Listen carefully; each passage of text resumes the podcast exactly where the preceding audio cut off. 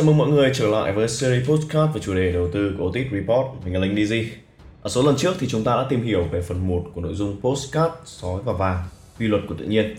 Và bây giờ chúng ta hãy cùng đến với số tiếp theo, tiếp nối của phần trước. Và bây giờ chúng ta hãy cùng bắt đầu nội dung ngày hôm nay. Tiêu chuẩn vàng là hệ thống tiền tệ mà ở đó dòng tiền nội địa phải được hỗ trợ bằng lượng vàng dự trữ của nước sở tại và có mệnh giá cố định so với vàng. Tiêu chuẩn này không nên cấm xuất khẩu vàng, tức là tỷ giá của các đồng tiền quốc tế sẽ dao động trong khối lượng vàng trao đổi qua biên giới khi giao dịch thương mại xảy ra. Các ngân hàng trung ương hầu như không có vai trò gì lớn trong việc kiểm soát định lượng số vàng ra và vào.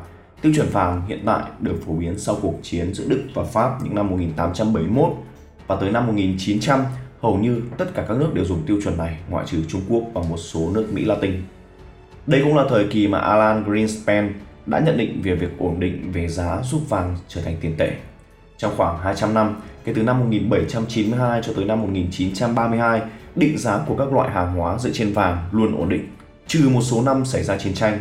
Thậm chí, trong khi nền kinh tế thế giới trải qua cuộc cách mạng công nghiệp thì gần như không hề có lạm phát khi vàng được dùng làm tiền hoặc là để quy chiếu với tiền. Hệ thống trở nên phức tạp khi mà Tổng thống Mỹ Franklin D. Roosevelt bắt đầu phá giá đồng đô la Mỹ vào năm 1931 bằng cách ngừng việc quy đổi đô la thành vàng và mua vàng với giá cố định 35 đô la cho một ao vàng, cao hơn so với tiêu chuẩn quốc tế lúc bấy giờ ở thời điểm là 20,76 đô la một ao. Điều này giúp cho Mỹ đẩy dự trữ vàng lên cao khi ngân hàng Anh lúc bấy giờ gỡ bỏ hoàn toàn tiêu chuẩn vàng để đối phó với cuộc khủng hoảng tài chính và giá vàng ở Mỹ cao hơn các nước khác vì tình trạng lạm phát mất kiểm soát sau Thế chiến thứ nhất, dẫn đến việc xuất khẩu vàng đến Mỹ tăng cao. Thế nên, Mỹ lấy lại khả năng in tiền, thúc đẩy nền kinh tế ra khỏi cuộc khủng hoảng tài chính năm 1929. Hiểu một cách đơn giản, vàng vẫn được dùng để quy chiếu với tiền một cách gián tiếp nhưng bị lạm phát ép buộc khi đô la Mỹ bị phá giá.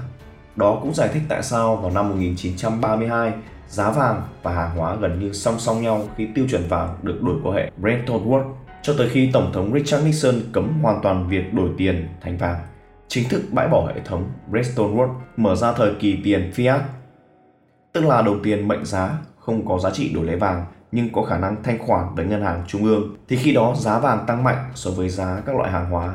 Trong khi đó thì lạm phát của đồng đô la gần như không có dấu hiệu dừng lại. Để hiểu sự chênh lệch này, trước hết ta phải hiểu hệ thống tiêu chuẩn vàng là một hệ thống tự điều chỉnh.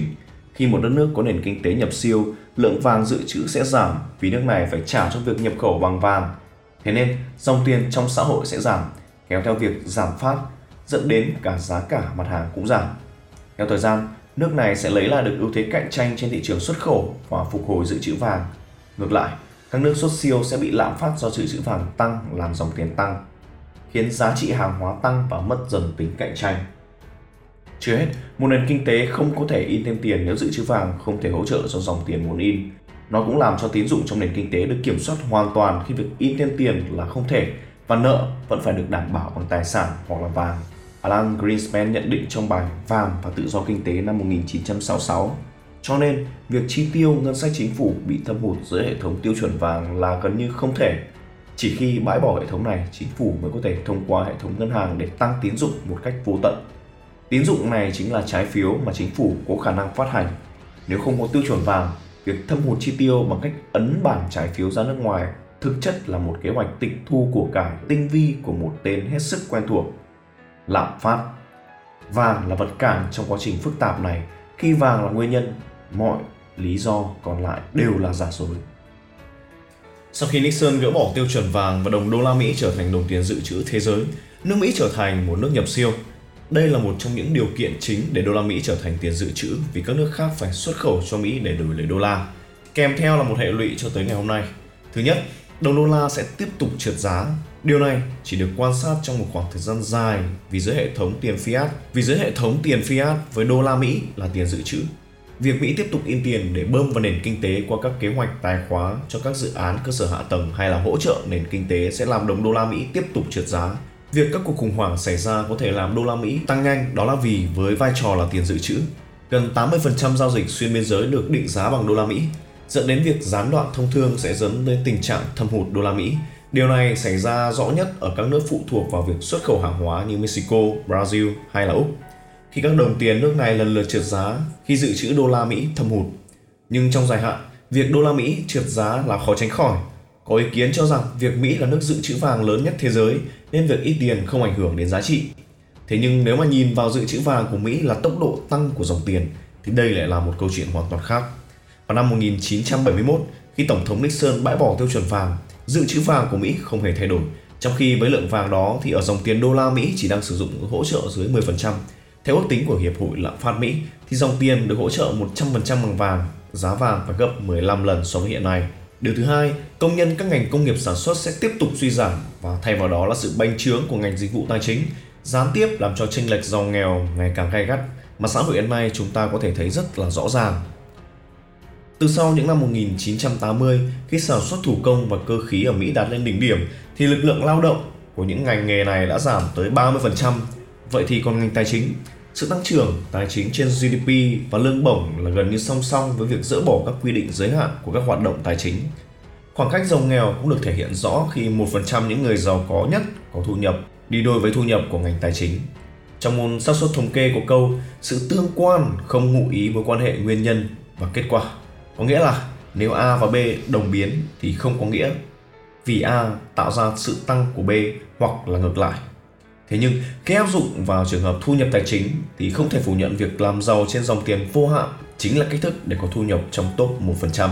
Tổng thống Donald Trump đã từng rất thành công khi là tranh cử vào năm 2016 đã đưa ra cái tiêu chí phục hồi ngành công nghiệp sản xuất ở Mỹ nhưng bản thân ông cũng hiểu điều đó gần như là không thực tế khi đô la Mỹ muốn là dự trữ ngoại hối tức là Mỹ sẽ tiếp tục phải nhập siêu. Những giấc mơ không thực tế luôn là những giấc mơ đẹp. Chưa hết, ông còn hay dùng thị trường tài chính làm thước đo thành công cho nhiệm kỳ của mình. Thực tế thì Trump hiểu, việc giữ cho thị trường chứng khoán tăng điểm là quyết định sống còn với nhiều quỹ nghỉ hưu của người Mỹ. Quỹ hưu trí ở Mỹ thực chất chỉ được cấp khoảng tầm 40% vốn từ thuế, còn 60% còn lại phụ thuộc vào việc đầu tư sinh lời từ các phương tiện tài chính khác nhau.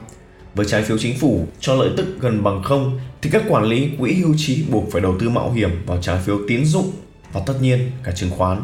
Nếu như thị trường chứng khoán sụp đổ, sẽ có rất là nhiều người già và nhân viên chính phủ đối mặt với khó khăn tài chính mà họ không có khả năng vượt qua được. Trông hiểu điều đó và cũng như thế, ông sẽ chỉ là người biểu tình mà thôi.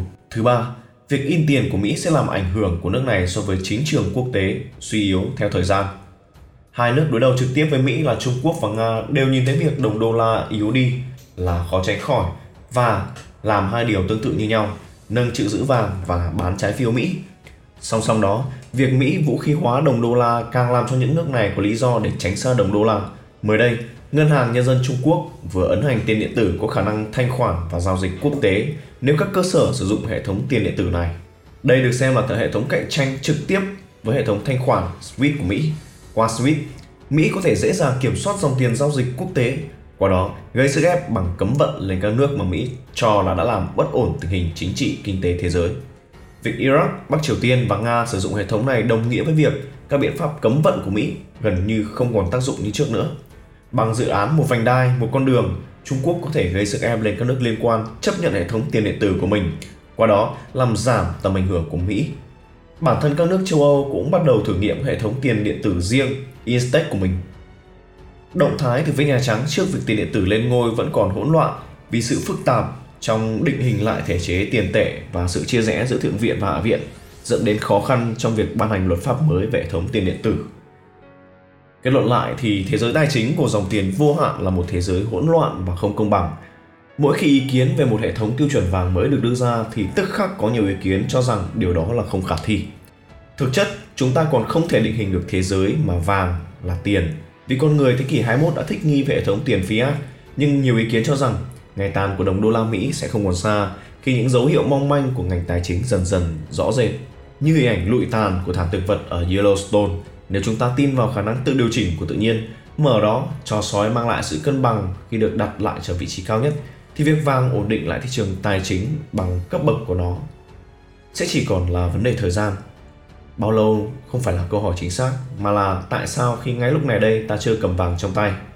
Và đó là toàn bộ nội dung postcard của chúng tôi ngày hôm nay. Xin chào và hẹn gặp lại tất cả quý vị và các bạn trong những số postcard tiếp theo của Otis Report.